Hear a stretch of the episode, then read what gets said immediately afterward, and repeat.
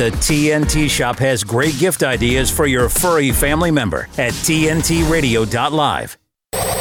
Be on the lookout and alert for anything out of the ordinary. Natalie Cheale and Rick Munn. Thank you for your cooperation. Today's News Talk Radio, TNT. Good morning. It's the 2nd of January, 2024. That's the first time I've said that, and I'm motivated and excited. It's my favorite time of year. Christmas is all about tradition, it's about obligations, well, for me anyway. But the new year, it's about building for the future, fresh start, letting go of the past. Yeah, I like it and um, excited, raring to go. Uh, I've already started uh, eating healthy again because uh, I did rather let go over the festive period, as I expect many of us did. I only put on 3.5 pounds though, and uh, I'm already over a week sober. Of course, I did four months last year, so I am determined to stick to that. And because uh, I didn't drink that much over Christmas or December like I usually would, actually, I don't have very bad withdrawals either. So I'm like, all bouncing and happy. And that's the way we want to do it on Open Line. Uh, Rick and Gemma are coming up shortly. And we've got special guests again on the show today. We've got Steve Miller coming up first. He's a broadcaster and comedian, and Lewis Brackpool, who's an independent journalist. So many stories I could talk about this morning. Uh, I thought I'd start with uh, good old Sadiq Khan, the narcissist, and his New Year firework display. He made it all about himself. People are outraged, not very happy. It started with his his name put in lights basically it said the mayor of london presents and then it uh, began a political display uh, i don't know if anybody saw it i briefly caught the big pride display of colours and it said london a place for everyone so it seems uh, that's the way it's uh, going to go on in london for the rest of the year and uh, a 16 year old has made the semi final of the World's Dance Championship. So good luck to him. Nice to hear a positive story for a change. Uh, someone posted this on Facebook this morning, and I had to go to the Good Morning Britain page on X to check if it was true and if it was a real tweet. It is. Uh, the police are investigating the first case of rape in the metaverse after a child was attacked in a virtual reality video game. The headset uh, victim did not suffer any injuries or any physical attack, but the police officers are investigating the psychological and emotional trauma. So make of that what you will. I don't know where the parents were, why you can't turn a headset off, and it seems 2004 is trying to top off the craziness of 2003. It also reminded me of a story I saw in the Daily Fail yesterday. Ah, Deary me, the craziness continues. Two women have created an AI chatbot to allow individuals in the workplace to easily find out if they are victims of sexual harassment. Women battling discrimination in the workplace can now ask questions to find out if that behavior is appropriate. Yes, you heard that right what is the world coming to? You actually have to ask a computer now to find out if you've been sexually harassed. You can't work that out by yourself. That's where we are. Uh, yeah, it's not a parody. They are two genuine articles. You can go and look them up. So there we are. A good way to start the year for me. Don't go away. Rick and Gemma are coming up at TNT Radio. Going 360 on the headlines. It's really well balanced conversation. Today's News Talk Radio, TNT. Morning, Rick. Are we uh, going to be finding out and uh, getting onto the AI chatbot? Do you feel you've been sexually harassed here at TNT no, Radio? I've... Do you need to ask the question? Well, no, I don't. I think people know whether or not they've been harassed or not. But I'll tell you what, Natalie, this is the truth. Uh, the last place that I worked in, uh, there was one guy in particular was notorious for harassing women older women, middle aged women, young women, girls in our workplace, had been doing it for decades, did it blatantly in front of everybody, and was never reprimanded for it. People were wow. too afraid to come forward and report him because he was part of the establishment. It's insane that stuff like that happens. And strangely enough, that bot thing to check whether or not you've been harassed. I know a lot of people were left, they knew fine rightly they'd just been harassed yeah. either verbally or physically by this guy but nothing was being done about it. And actually, when nothing's done about stuff like that, it then causes people to question Am I imagining this? Am I overthinking this? Am I overreacting this? Because a lot of crap is tolerated in workplaces. Sometimes women and men can be left scratching their heads, going, Well, uh, nothing's been, everybody saw that. Nothing's being done about that. He's been doing that for a long time. Have I been harassed? I think it's like a form of psychological abuse where it causes people to question their own sanity. Well, I, I remember going uh, to my first workplace in an office, and it was quite normal. Like I was like the 18 year old girl that came in. I remember being slapped on the bum quite regularly uh, by not not by the people at the same level as me. It was always the very highest level up. Uh, so those are the people that get away with it, I think, because mm. people are too scared to say anything. So I think people know they've been sexually harassed. I don't think they need the AI chatbot to tell them, do they, Gemma? Uh, but hopefully, I'd like to think that things have improved slightly in 20 years since since I was first uh, into my workplace at 18. Well, you'd like to think so, wouldn't you? But I do think a lot of women they lack the confidence to really kind of speak up for themselves. And I do, I controversially, I kind of think that if you have uh, the backing of a, a piece of computer generated information to take to your boss, um, is the boss going to argue with that? It might give some women confidence to report uh, what they know is wrong but they just haven't got the inner strength to do that. And I, I just echoing your comments there, Natalie, when I first entered the world of the mainstream media way, way, way, way back in the 1990s, I was um, sexually assaulted. There's no other word for it. At a, a, local coroner's court when I was covering an inquest. You know, there was definitely very inappropriate touching that went on in broad daylight. Now, I've got balls of steel, for want of a better word, and I did pursue that in my first ever workplace. I was 25 years old and uh, it did not go down very well at all with my colleagues uh, at the paper where I was working because they all were like, look, we need to keep in with the coroner and his staff. We need to keep in with the police. We don't want to antagonize them. And I was like, yeah, but it was wrong. What happened to me? Yeah. they were like, well, look, could you just stop making a fuss? Well, of course, they picked the wrong woman. I did make a fuss. Um, and I think they realized then, well, we shouldn't really, don't mess about with this one. She's more trouble than she was worth. Now, luckily, I was good at my job. If I hadn't, been good at my job yeah. at that tender age, what would have happened to me? Could I have found myself suddenly, oh, you're not right for the company, you're right for the setup? I mean, that was years yeah. ago now. That's in the 1990s. But it would have been very beneficial for me at that point in my career to have had this little piece of paper go, well, the computer says so. Can't argue with uh, that. You know well, what I mean? I would, I would take it back because I was thinking it was a negative thing. However, um, you know, you've both said it could be useful. My only fear is, Gemma, that it's also going to be used for those trivial kind of things, you know, misgendering you or saying the wrong mm. pronouns as well. Uh, so actual, not real cases of uh, sexual harassment. So that's what my fear was. You know, if the AI program is is put with the woke agenda, what else is it going to come up with? But I'm going to go with your what you've said, and hopefully it's a positive thing. Mm. Let's hope so. Yeah. Yeah. And uh, what story have you got for us this morning, Gemma?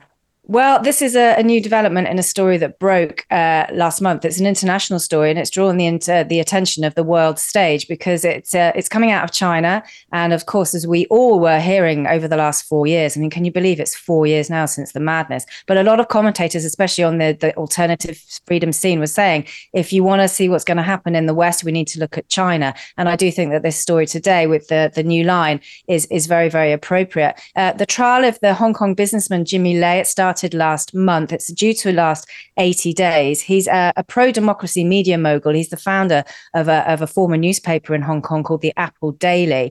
Um, and he faces, he's 76 years old, this guy, and he faces life in prison if he's found guilty of threatening Hong Kong's security and colluding with foreign forces. Um, now, it's all about freedom. He's a pro democracy campaigner. He uh, took part in lots of um, freedom protests, pro democracy protests that kicked off. And this, of course, is all to do with the fact that um, Britain gave Hong Kong back to the Chinese in uh, 1997. At the time, there was a mutual treaty signed saying that China basically said, look, we know Hong Kong is extremely westernized. It's a former British colony. We're not going to interfere in governance. There'll be kind of two parallel societies for the next 50 years, and then we'll look at it again. In 2014, it rescinded that and said, right, we consider that treaty to be null and void, uh, and we're going to do what we want. And then, of course, that saw a huge clampdown on personal freedoms, a lot of pro democracy protests. He was part of this. And along with 250 other people, was arrested uh, and accused of breaching national security law, which was brought in in 2020.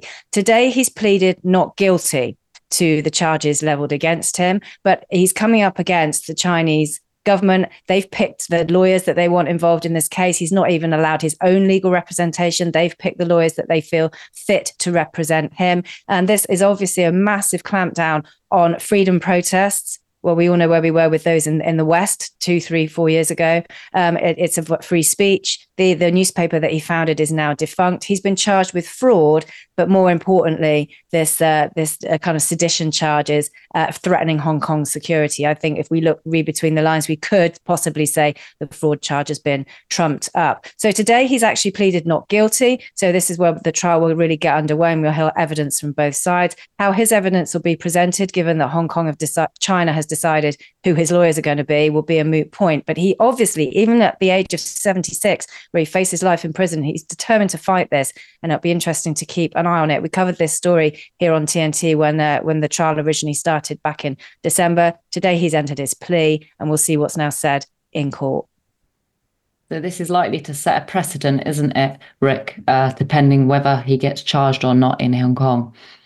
Yeah, it says as well in that article that there, he's one of 250 people that have been detained uh, under this uh, NSL and sedition charges. So th- this guy's not alone. If you think about it, 250 people is an awful lot of people. That they're actually being, you know, physically detained because of what they've allegedly said threatening the security of Hong Kong, etc. And now this old guy could be a scapegoat. Uh, if he goes down or he's found guilty, uh, a message is going to be sent out. It doesn't matter how old you are. He's 76 years of age. We're going to give you life imprisonment uh, if you speak out of turn. And even if you do get to court, if you do have your day in court, we're going to decide who your lawyers are going to be as well. Uh, definitely uh, meant to strike fear into the hearts of the, the Hong Kong residents to stay in their places and keep their mouths shut and be good little good little citizens, uh, especially if this guy is actually found guilty. Yeah, absolutely. And uh, I, I, must admit, I had to uh, look it up. Um, Hong Kong, China, what what the whole situation was over there. Um, and uh, thank you for giving the background. Uh, and it seems uh, over there, like the West, uh, freedoms are being taken away, aren't they, Gemma? Uh, they they don't want people talking, and uh, they're using uh, the courts to shut people up. And this guy's going to be made an example of. And hopefully, they're hoping people won't do that. They're saying people don't do the same well, of course, the problem is, is it's Hong Kong. So this has been going on in China. Yeah. I wouldn't wager. You know, you can't say yes. anything in China, can you? It's absolutely clamped down on everything.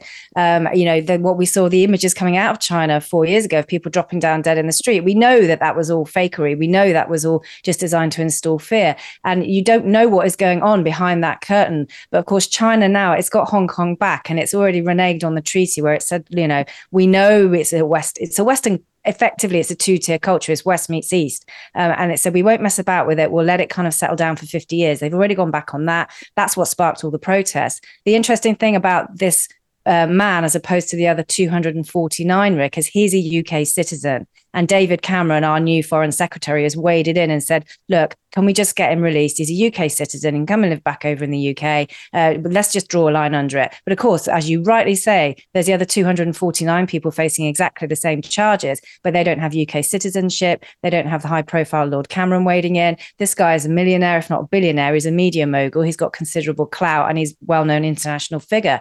The others aren't they're languishing in solitary confinement in, in Hong Kong jails, waiting for this to happen to them. So this will be a huge precedent, which is, I think, why today he's pleaded not guilty, even though he's 76. I mean, the poor guy's pushing 80. Um, he knows the international world eyes are on him. So did the Chinese government. So it'd be very interesting to see how this plays out. Uh, as opposed to if it was happening behind closed yeah. doors in China, in Beijing, where we wouldn't be able to know any of this. We wouldn't be able to know what's going on. No, yeah, that's uh, thank you so much for bringing that one to us, Gemma. Um, and uh, we will keep you updated on at TNT because it's a very important story. We've got to take a quick break, and then when we come back, I'll be interviewing Steve Miller here at TNT. TNT Radio's James Freeman. We have new revised figures from the Office for National Statistics showing that legal, that's not illegal, that's legal, net migration to the UK has witnessed one of the largest increases on record. Three quarters of a million additional people are now living in the UK in the space of just one year. A huge number that comes just three years after we left the European Union. Now, I didn't vote for Brexit um, because of immigration. I voted because of democracy. But millions did vote because they think too many people are coming into the country, which makes what the government has allowed to happen an absolute two fingers up to the people and democracy. Another example, if we needed another, of how the government does the exact opposite to what the people want and vote for. The Freeman Report and James Freeman on today's News Talk Radio, TNT. Affordable housing, we can build that. Sustainable housing, we can build that. At MIT Modular, we understand the importance of housing for all and the importance of design, cost, and functionality. Our goal is to meet the needs of our growing population by converting shipping containers to livable units. If you're like minded and in a position to invest in something meaningful and life changing, we want to hear from you. We are a team of professional architects, engineers, and financial and tax experts dedicated to offering unique solutions that provide a brighter future. Our Opportunity Zone Fund offers investors both real estate and operating business diversification, five year tax deferral on capital gains, annual tax benefits, and ultimately tax free appreciation potential. There are opportunity zones all over America. If you're interested in learning more about our services, need affordable housing, or want to participate in creating a new vision for tomorrow, give us a call in the U.S. on 385 985 5702 or read more at mitmodular.com. MIT Modular. We can build that. Listen. Listen up! Now listen, we gotta talk. It's what we do best. This is today's News Talk Radio, TNT. Welcome back, and I'd like to introduce to the show Steve Miller. He's a broadcaster, author, and comedian, and he used to host the show Fat Families, which I went and uh, rewatched yesterday. Uh, what a truthful show, a breath of fresh air. He also wrote a list of anti woke ways to be fat in 2024 on X as people start their New Year's resolutions. Uh, good to see you, Steve. Uh, well, I saw people... listen, I, yeah. can I check? Can, uh, can you see me? Because I seem to have lost you again. No, I can say, we can see you fine. That's we, okay then. There. Don't worry about it. We'll, we'll carry on as though it's audio because I can't see myself. Not a problem. How are we doing anyway? All right. We're we're all good. Uh, I good. saw loads of people reviewing the show. They said, "Miss the show. People are too nice these days." Is that the problem, Steve? That uh, people are virtue signaling they don't want to tell the truth about weight loss and fat people. Completely, one hundred and one percent, absolutely. Woke is making us wobble even more as human beings. and it's a real worry because this normalization that's happening when it comes to obesity is potentially going to, you know, kill people, puts people on death row. And um, and unfortunately, yes, we've now got into this culture of of kind of every time you talk about weight, everyone starts calling you a fat shamer. I mean, I'm called it all the time. I don't think I'm a fat shamer. I think I'm a lifesaver. In fact, I tell people they're too gorgeous to be fat. That's quite nice, I think, but they even think that's fat shaming. So I think actually, yeah, I think we're we now hopefully this year. I don't think we will, but I keep the hope that we can restore common sense. We can realise that obesity ain't good. It ain't good to be fat. And we can actually have that dialogue a little bit more. Yeah. And we can stop singing if you're happy and you're fat, clap your hands. Yeah, absolutely. I was going to say because they put Lizzo up as a role model. We keep seeing these uh, kind of overweight models being told they're absolutely beautiful, they're stunning, they're brave. So we hope this year that there's a bit more common sense and and you know, there's no problem to say that you're beautiful at that weight, but at the same point, you are also very unhealthy and that's not good for your body, is it, Steve? No, and, and we have gone from the catwalk to the fat walk. That's uh, you know, we really have. We've gone into this sort of celebratory mode of like, you know, applauding people to put on loads of weight and what did we read a few weeks ago? Four of those influencers have now died. before the age, I think it's before the age of 45 years old. Now, you know, logical common sense says that when you when you get to that size that those guys were, you're going to put strain on your body and your organs. You don't need to be a doctor to know that. It's just common sense. Um, and you know, uh, uh, I just think sometimes as well we've lost our sense of humour about about these things. Um, you know, uh, uh, if uh, there's no way fat families would be recommissioned now, for example, simply because. Can you honestly imagine me going on doing a piece to camera you know, watch out, massive fatties, I'm coming to get you, and all of that. I mean, it, it wouldn't work. Or, you know, watch out, butterballs, I'm coming to melt you. That sort of humour's gone. And I say this as someone that was, well, I was a real chubster. I mean, I looked down, my stomach was out so much I couldn't see my feet. I looked like a question mark. And um, and it's quite sad. Um, and it's worrying. But and, and, it's not about being cruel to people. Everyone thinks, oh, you're talking about fat. It's all about being cruel to people. It's not cruel at all. It's actually very kind to actually say to someone, let's sort it out. Being fat yeah. ain't good. Um, yeah. But unfortunately, I think those days are over. On the one hand, you see, you've got the government and all of the professionals saying, oh, obesity is very not good for you and it kills you and all of this sort of stuff. Then on the other hand, you've got, oh no, you've got to love your curves and all of this sort of uh, nonsense, these euphemisms I mean, I put a couple of curves on over over Christmas, you know, um, and I shall melt them. I shall melt them absolutely. Um, yeah. And also, you know, people say, but you can be like you were saying earlier, you can be beautiful and big and fat, and and of course you can be a beautiful person. Personally, I don't think fat does much for my looks.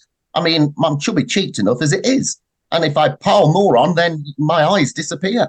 So actually, I don't think I look good fat either. Uh, but you're not allowed to talk about that side of it either. You know, well, you know, I, I, I say this. I think we've got to get a grip as well. You know, we can't be bullied into terms of what we can say, what we can't say all the time, and there are boundaries, of course. But at the end of the day, come on. Yeah. Cool to be fat. Uh, they, they do lally bloody tap.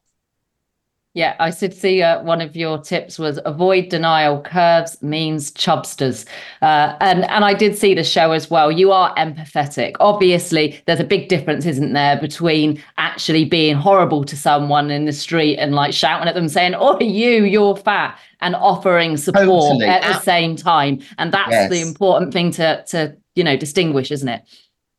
Absolutely correct. Absolutely. Now that is fat shaming if I was yes. walking around the streets shouting, Oi, fatty, sort it out, you're right, that would be terrible. And I would never do that. Mm.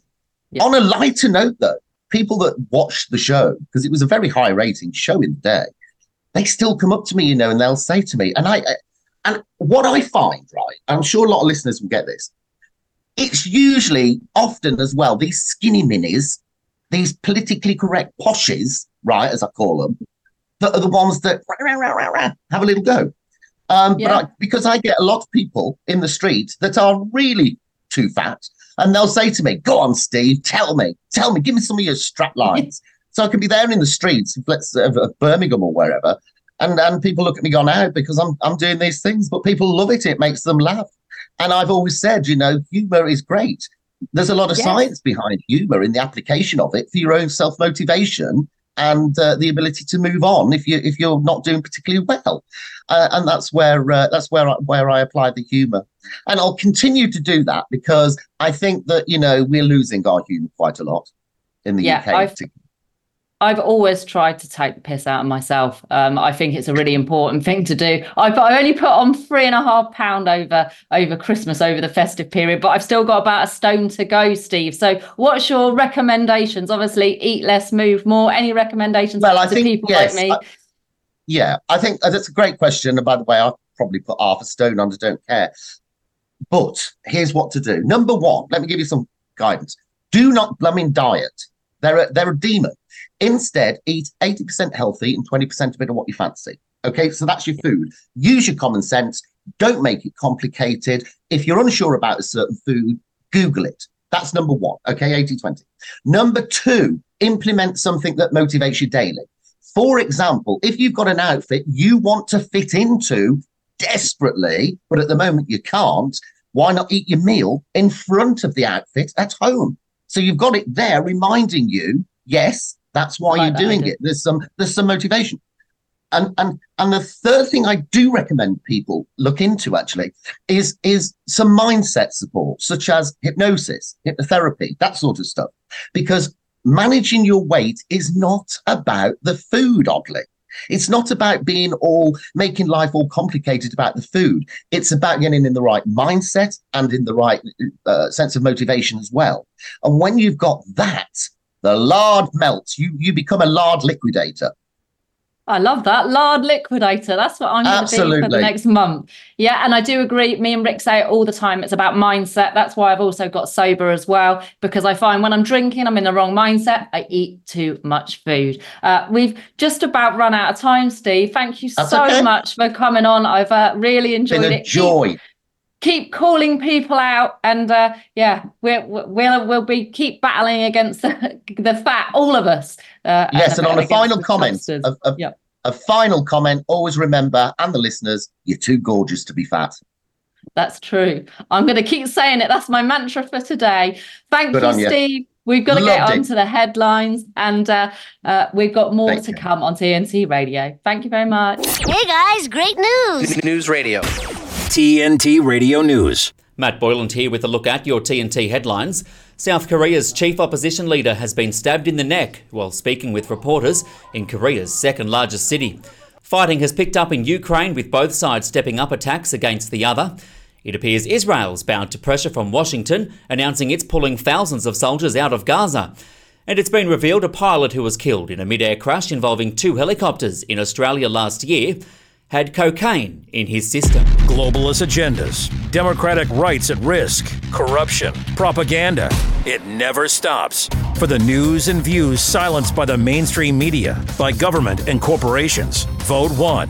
TNT Radio. Free speech always has a home here. Stay up to date with the latest live news and current affairs delivered by our lineup of expert commentators and hosts. Listen to TNT Radio anywhere you go. Ask Alexa or Google to play TNT Radio or download the TNT Radio app for free from the App Store or Google Play. Today's News Talk. This is TNT Radio.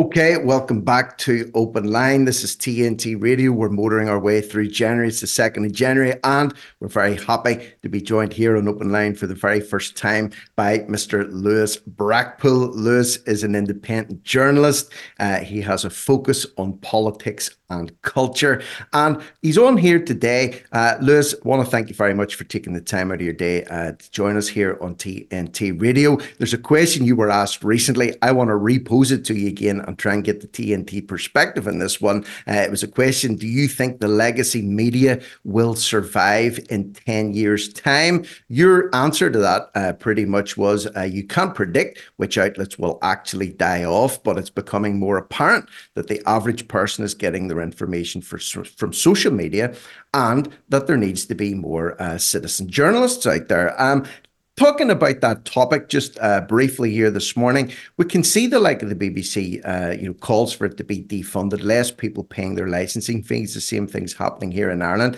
Could we see potentially within the next ten years the B dying off completely, or the government bailing in to keep it afloat, or simply a rise in more independent stations like TNT Radio, for example?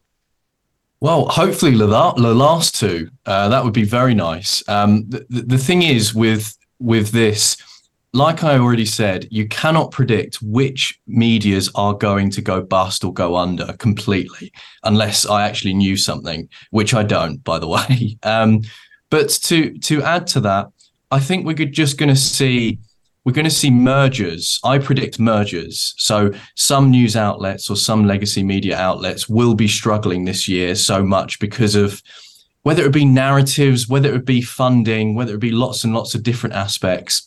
But I believe that you're going to see mergers and a huge rise in citizen journalism because now more than ever, uh, platforms such as Twitter, formerly known as Twitter, now as uh, now known as X, they are now hubs for information where people can now go on and just share so much of what they see personally. If they just go out with a camera, point it, shoot, you don't have to give an opinion. You just show people what is is happening within the real world, and people will flood to that account now. And I, I predict, yeah, mergers and just rise a, a huge rise in in people uh, just wanting to go out there and just find the truth or find new information.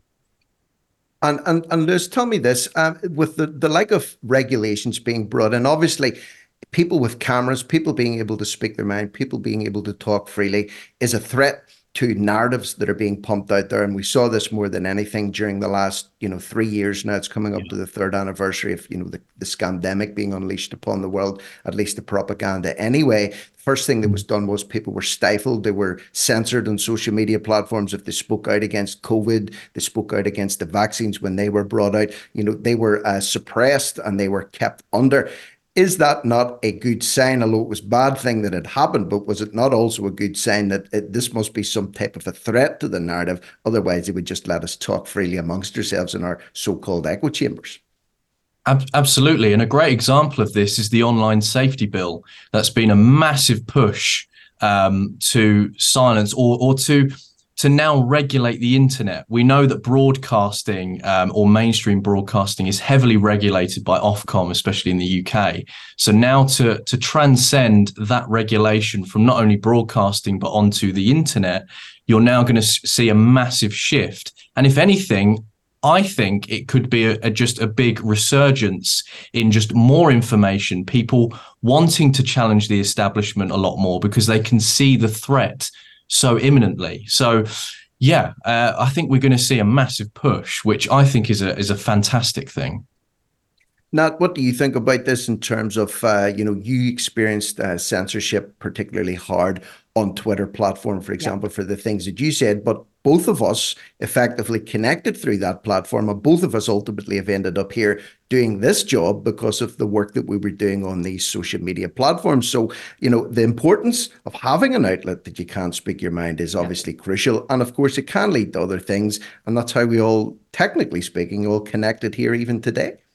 Yeah, absolutely. Lewis, I, uh, I was sorry. I had just... had my uh, had my uh, account actually taken off Twitter, so I was one of oh, those oh, really? that was, was off it. Yeah, so I, oh. I was ah. taken off and then got reinstated. So it's just, uh, you know, if this online safety bill comes in, you know, that that's going to stop people like yourself, people like me, actually speaking out even more, like yeah. you, like you've pointed out. Yeah, absolutely, and it's important to just stay headstrong in situations like these because there is always a loophole. There is always a way around these things, and it's just about finding it. And I ran the online safety bill through ChatGPT and uh, went through it and dissected the bill and, and, and asked the software to actually um, translate the legal jargon and then ask it questions. So I, I recommend any, anyone out there to, if you're worried about something like the online safety bill, definitely familiarize yourself with the bill and you can use a tool such as that to help you um, but it is it is strange isn't it it is almost like a blessing in disguise really because it does connect people it gets people talking it gets people saying hang on a minute there's something not right about what's going on. Why is this legislation, along with many others through to Canada, United States, Australia, so many other places doing very, very similar legislation? Quite clearly, there is a there is an information warfare out there, and the governments around the world, especially the West, don't like it and they need to contain it. So it's good. It opens up the conversation. It gets people out there and saying, "Do you know what? I'm going to challenge this. I want to. I want to dig deeper." So it could be a massive blessing in disguise, like I've said. Lewis, just uh, as we wrap this one up, um, there's obviously been a, the UK is not unique in or Ireland in terms of uh, clampdowns on people's freedom of speech. Uh, you know, it happened in Canada, Australia, New Zealand, uh, all across Europe. Uh, governments were jumping on people when, when the Ukraine-Russia conflict kicked off in February of 2022. Uh, Ofcom banned RT News, for example. We couldn't pick up RT News in Ireland, so we did we did experience a little bit of the the the squeeze of Ofcom. And if they get their way, uh, they'll also be able to regulate social media providers. So even though they may give you a freedom of speech platform, Ofcom then have the ability to jump in and possibly deplatform them completely. So I think it's important uh, to keep up to date with what's going on in the world in terms of censorship and of course, uh, what might be coming down the line. Ireland has a hate speech law uh, that they're trying to put Yes. through a hate offences bill, which is possibly one of the most draconian bills ever seen on planet Earth. It's got the world's media attention. Do you think uh, that that could be uh, a make or break case for Ireland? Um, yes, it could be a make or break, uh, which is why um, Ireland needs to. I, I know it sounds typical and I know it sounds cheesy, but they do need to just wake up and smell the coffee now. I think this is this isn't about journalists. This isn't about um, this isn't about politicians. This isn't about anyone in particular. It's about everyone. It's about everyone and the information that is funneling through. And it's showing that the state and how the overreach from the state is just out of control, completely out of control. And if we've seen from the last three years, state intervention isn't exactly benefit beneficiary to uh, to the common man now. I think we've seen that uh, from the last three years. So yes, uh, it is a make or break for Ireland now, uh, especially Ireland, because that that uh, law that you mentioned, that piece of legislation, is like you said, one of the most draconian I've seen, especially within speech.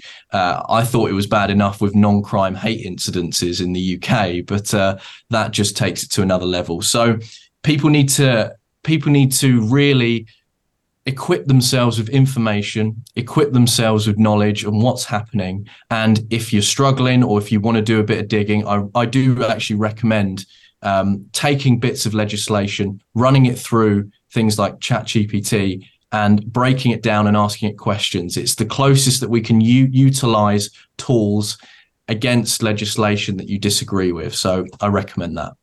Well, that's a, a great piece of advice. And of course, uh, th- this thing isn't going away anytime soon. It's something that we're going to have to keep uh, raising awareness about and obviously combating. So hopefully, uh, you'll be back again as things continue to develop to give us your input on what's going on in this particular field. So I just want to say again a massive thank you to you, Mr. Lewis Brackpool. And if you haven't already done so, you can connect with him on the X or Twitter platform at Lewis underscore Brackpool, B R A C K P O O L. And uh, again, hope you have a good day, Lewis, and hopefully uh, we'll get talking to you again sooner rather than later. This is TNT Radio. We've got to take a short ad break right now. And when we come back, Natalie and I still have plenty more to discuss before the top of the hour here, only on TNT Radio.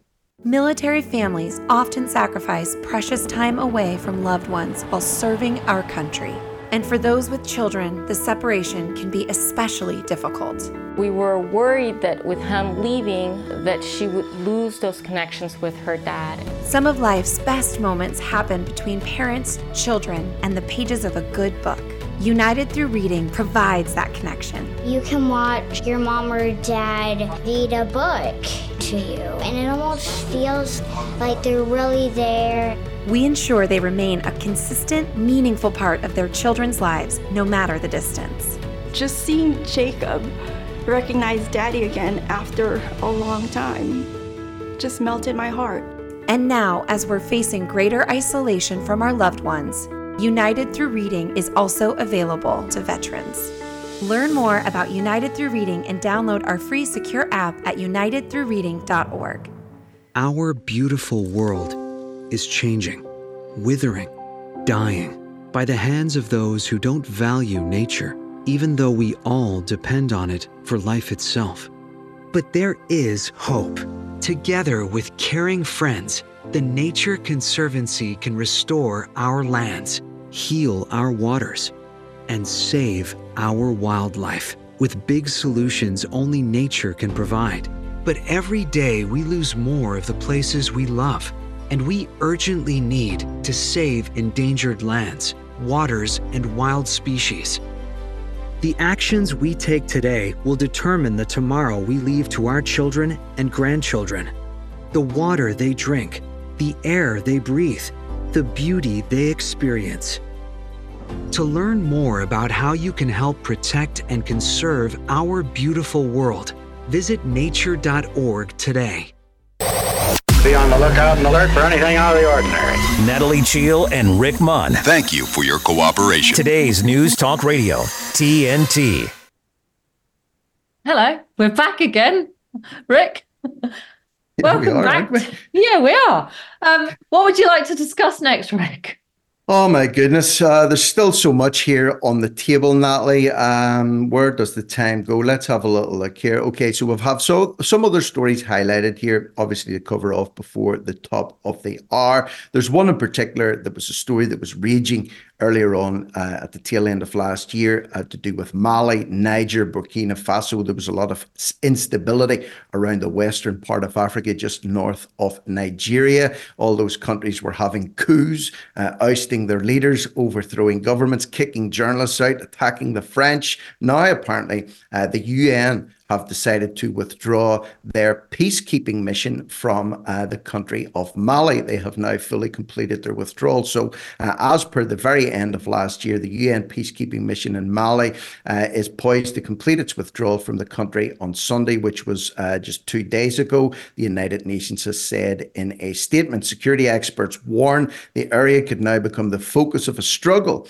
in the north as rebel groups and the army seek to take areas that the UN has left, further destabilizing destabilizing Mali uh, were Islamist militants linked to Al Qaeda and Islamic State also roam. So uh, when I read this, and you and I have talked briefly before about what happened in Rwanda, not the moving of illegal immigrants there by the British government, but the genocide that happened there back in 1994. Uh, this was known about in advance by the United Nations, who chose to take no action or intervene at all, and there was uh, 800,000 people killed in the space of about a month. Now we have the UN withdrawing from Mali and they're already talking about destabilization in the area and rising of militant groups who will be able to operate unchecked. I just have a, a, hope and a belief that this does not end up in a Rwanda part two in that particular part of Africa. Well, I must admit, you know, I, I didn't know much about it. I had to do some research. Um, I saw this on the BBC um, coverage of it as well. So the UN's missions head said it tried to do a lot, but it fell below expectations, with some 310 peacekeepers already being killed. Um, and uh, 12,000 peacekeepers have been told they need to leave. Now, that's because of violence that has already erupted there because they started to leave in August. And that's when, uh, you know, they've seen an opportunity. So, really, to me, isn't the idea of peacekeepers to come in when it does get violent, but instead they're pulling them out instead. So I can only see that this situation is going to get worse, sadly. Um, and uh, I hope not. But like you said, isn't this exactly what they did in Rwanda when they saw mm. there was trouble? They removed the peacekeepers, and then so, so many more people were killed. So really, there should be more intervention at the moment, not less. But they are deciding to take all the people out there and it's a very unstable region uh, in general. Natalie, it's over in the western part of you, you, know if you cut Africa in half, north to south, and then just go right across to the west, this uh, blob of landmass where uh, Nigeria is a huge country there.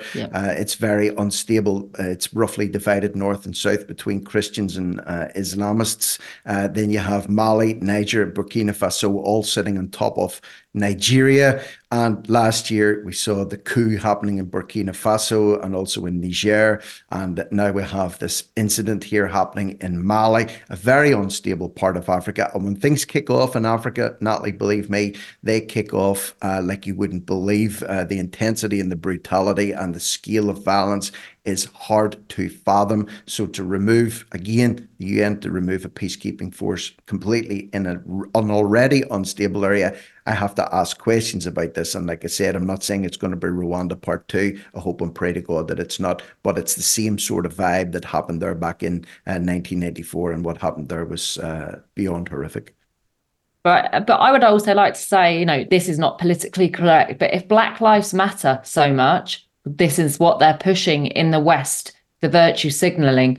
Why don't the Black Lives Matter in Africa? Because but, it matters. Because, because black, only, lives, if, black lives only matter when white people can profit off the back of it, or other black yes. people can profit off the back of it in the West. Black lives don't matter in Africa. Black no one gives a damn about black lives yeah. in Africa. Pretty much, it's only if you're in the West and you're black that you matter. If you're an African black, you're you're worth nothing. You're worth absolutely yeah, zero. So, so you know, we're told it's terrible that people are losing their life in Ukraine. It's terrible that you know the Israel situation, but nobody cares if the black people are dying in Africa. Yet we're also be t- being told that Black Lives Matter. So the hypocrisy there, you know, we just we just take the peacekeepers out. Doesn't matter how many black people die in Africa. That's how it seems to me, anyway. Why aren't we seeing this as headline news? But yet we're seeing so many stories every day about about Israel um, and Gaza and Palestine, but nothing about this one, Rick. No, no, we won't, unfortunately. But what we might see is three to six months down the line, we might unfortunately be covering a story saying that so many people have been massacred in that area because there was no one there to protect them or because it was a very unstable area. And then we can cast our mind back to a story like this and say, well, you know, it was the writing was on the wall with that one. So that's why I think it's very important to cover these uh, African stories because let's face it, who else is doing it? Uh, even on alternate media, you don't yeah. get people talking about the coups in Niger or Burkina Faso that are affecting hundreds of thousands, if not millions, of people, and could result in uh, mass, you know, movement of people and mass deaths and mass destruction. So I think it's nice to keep our finger on the pulse in the, uh, on the but continent of Africa. Not not only is it important that we cover these stories, but it highlights how badly the mainstream media are are using their own stories, using their own agenda, using their own narrative. They're not covering these stories. Um, and, and there's a reason for it because they're pushing what they want to have pushed. So uh, we will continue to cover those at TNT. Uh, this is another unbelievable story. Uh, this was in the Telegraph. An Albanian crime boss has been allowed to stay in the UK after claiming deportation breaches his human rights. This is almost like reads like a parody. I mean, he was jailed for money laundering uh, for six years for smuggling 8 million of his gang's profits out of the UK in suitcases. Uh, he's described as having a senior and controlling role in organized crime. We're not talking small scale here. This, this guy's big. Uh, and he obviously got some very, very expensive lawyers, which isn't a surprise when you're a big crime boss, because uh, they've managed to say that uh, his human rights were affected and uh, he had a right to stay with his family because he managed to get into the country by marrying a British person. Then he hmm. divorced her, married the Albanian woman, brought him and the uh, brought her and the kids over, and uh, that apparently gives him a right to stay in the UK despite being a massive crime smuggling boss. What do we think about this one, Rick? Uh, incredible. Uh, hats off to the guy's lawyers for start. Uh, you know, the guy's a convicted money launderer, bringing millions in in suitcases, shuffling wives around, bringing the family over. He's only 42 years of age. He's a crime boss. And yet, his lawyers were able to argue that to kick him out of the UK would be to actually breach his human rights. So, whoever his law firm is, uh, maybe it would be worth doing a little bit of research into that. I'll make a note of them down. If I'm ever in any trouble, I'll whip up a crowdfunder uh, and get this dude's uh, law firm yeah. behind me because it looks like they could get anybody off any type of hook. Unreal. Uh, he entered in 2009. I mean, he's been around since what, uh, nearly 15 years now, 15 years actually, uh, since 2009. The, the decision has provoked a backlash. But again, Natalie, is this not the problem? people get upset about things like this. People get worked up about stories like this. They're uh, they're angry about stories like this, and rightly so. But nothing is actually done about it. Never done. Nothing is done about it, and I think all that does is it makes uh, a bad situation already worse because it's setting a precedent for him or anybody of his ilk to say, well, I can come to the UK, I can commit crime, I can bring my family here, I can get convicted, and if push comes to shove, I can actually argue to be kept in that country because it would breach my human rights. It's an absolute nonsense, and as you said, it's it's almost like a party story, but unfortunately, it's completely true and it's real, and it's not an isolated incident. This sort of thing's happening all the time. But it also shows that money talks in this world, which is what we know. Follow the money. I mean, we know he's we know he's got a lot of money. He was a money smuggler. Uh, so at the end of the day, you know, he's probably got a whole lot more money stashed somewhere else. And the fact that he was able to stay in the UK is only because he had money. Because most Albanians will be thrown out of the country. Well, not most. There's a whole a hell of a lot that are still hiding. But if they go to court, do you think they've got as good a chance as this guy and his expensive lawyers, or do you think, or do you think the big crime boss might have paid a few people to stay in the country, possibly as well, Rick? Well, well, here's what he did. You know, he he argued. One of the arguments was that uh, he claimed there were errors in the law in the decision and a breach of his right to a family life under Article Eight of the European Convention on Human Rights, the ECHR. So there's about several, a dozen or more articles in that that say, Natalie, you have the right to work, you have the right to peace, you have the right to this, you have the right to that. Now think about this. This guy argued under Article 8 to get him to keep stay in the UK because he had a right to family life. But during the lockdowns and during the scamdemic, that ECHR, those uh, European Convention yeah. of Human Rights articles, were completely overridden. They were completely ignored and they weren't applied in any way, shape, or form to your life or to my life or to our family lives in any way. And the fact is, again, it's salt in the wounds that an, a, an Albanian criminal can use this these laws to stay in the country, but you couldn't have used those laws to, for example, visit a dying relative in a nursing home because you weren't allowed yeah. to go in and see them because of uh, rules and regulations rather than actual law. So again, it's a slap in the face when people realize that criminals are using these laws to stay in the country, but you and I couldn't use these rights, these uh, you know European Convention of Human Rights articles. We couldn't have used them to live our day to day lives. So again, I think it's just mental warfare on uh, normal people. It is, and talking about corruption and uh, liars. Rishi Sunak on mm. X put a lovely tweet, and the tweet reads, it's quite uh, uh, small. In 2024, we will keep driving forward, cutting taxes, delivering world class education, taking decisive action to stop the boats, uh, bringing NHS waiting lists down, and much more. Let's get to it. And what is the funny thing about this? We know he's lying anyway, but he's been community noted for the first time. So if anyone doesn't know how to use X, know how it works, a community note basically gets added onto a tweet to say you are incorrect. Here is the correct information. And what does it say? The Conservative government has overseen the biggest increase in taxes during a parliament since records began in 1951, with the IFS suggesting households will be facing a 3.5k rise in the next election. And then it points out that NHS waiting lists in England were at record highs. So not only is he lying, Rick. He's outright, completely and utterly lying to the core. How do these politicians get away with it? There should be some law that you can't, you're not even allowed to lie to that degree. Well, the reason why people get away with anything in life is because there's no uh, consequences. So if you're uh, if you go into a shop today and just help yourself to some goods and walk out without paying, and no one stops you, you're not arrested. Well, then what's to stop you from going back and doing that again tomorrow? Uh, there's no fear of repercussions, and there's no uh, fear of the law because the law doesn't exist. In places like this or in instances like this with politicians, the reason why they keep doing what they're doing is because they can't do that and get away with it because they know they're not going to be prosecuted. Rishi Sunak, in this case, made another little video clip uh, talking, uh, you know, you highlighted it there. At 2024, he said, we'll keep driving forward. We'll cut taxes. We'll deliver world class education. We'll take decisive action. Notice this, he dropped small from boats. He said decisive action to stop the boats, oh, not yeah. the small boats, just the boats and period. And also, to bring NHS waiting lists down. And as you rightly point out, uh, one of the, I suppose, the wins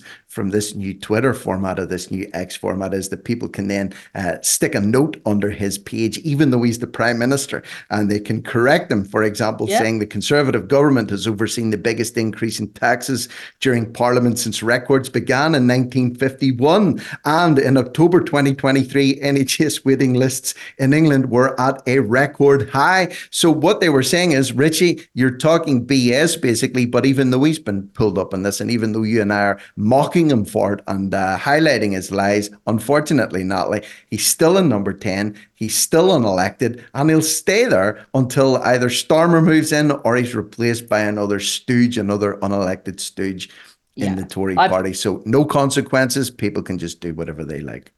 I've been keeping up to news um, even over Christmas, and it's quite clear to me that an early general election will be called. 2024 will all be all about that. So I don't think he'll be uh, there for much longer. I think it's going to be pushed that Starmer will take his place. But it shouldn't also be that it's almost understood now by the general public that all politicians are lying and you shouldn't trust them. But that shouldn't be the case. We should fight back against that, shouldn't it? That shouldn't just be like the mantra that don't trust politicians. Well, yeah, maybe we should, and we shouldn't let them be lying like this. And people should start, you know, actually petitioning and doing something about that. He shouldn't be allowed to do it, should he? Right. No, it shouldn't. Uh, again, I hate to use Africa as an example for this, but one thing that they do is when they decide that someone is corrupt and they decide that someone has to go, they go. They don't take it to court. They don't put it through the courts. They just deal with that person very decisively. And I'm not suggesting any violence is done to anybody, never have done, never will do. But what I am saying is, again, politicians in certain parts of the world understand that if they do step out of line or they do run roughshod over their people, there's a very strong possibility uh, they could end up uh, somewhere else other than in the House of Parliament, if you know what I mean. So, again, there's a fear of retribution, there's a fear of kickback there. That doesn't exist in the West because these people think and believe that they are untouchable. I like I like the idea of you know like a citizen's arrest that you can make. Um, I like the idea of uh, a, a large scale citizens arrests on lying politicians. So when enough people like sign something to say this is a lie and we've got evidence, that should be enough. But yeah, we will instead on TNT Radio keep showing you their lies. We will keep bringing you the truth. And uh, that's all we can do at the moment. And uh, we will continue to do that job here. Uh, I've been Natalie Cheale. Thank you to Rick. Thank you to Steve Miller. Thank you to Lewis Brackpool. It's been a great show for everybody's contributions. This uh, has been Open Line and TNT Radio, and I will be back tomorrow. Keep listening to Rick at Locked and Loaded in the next hour. Bye bye.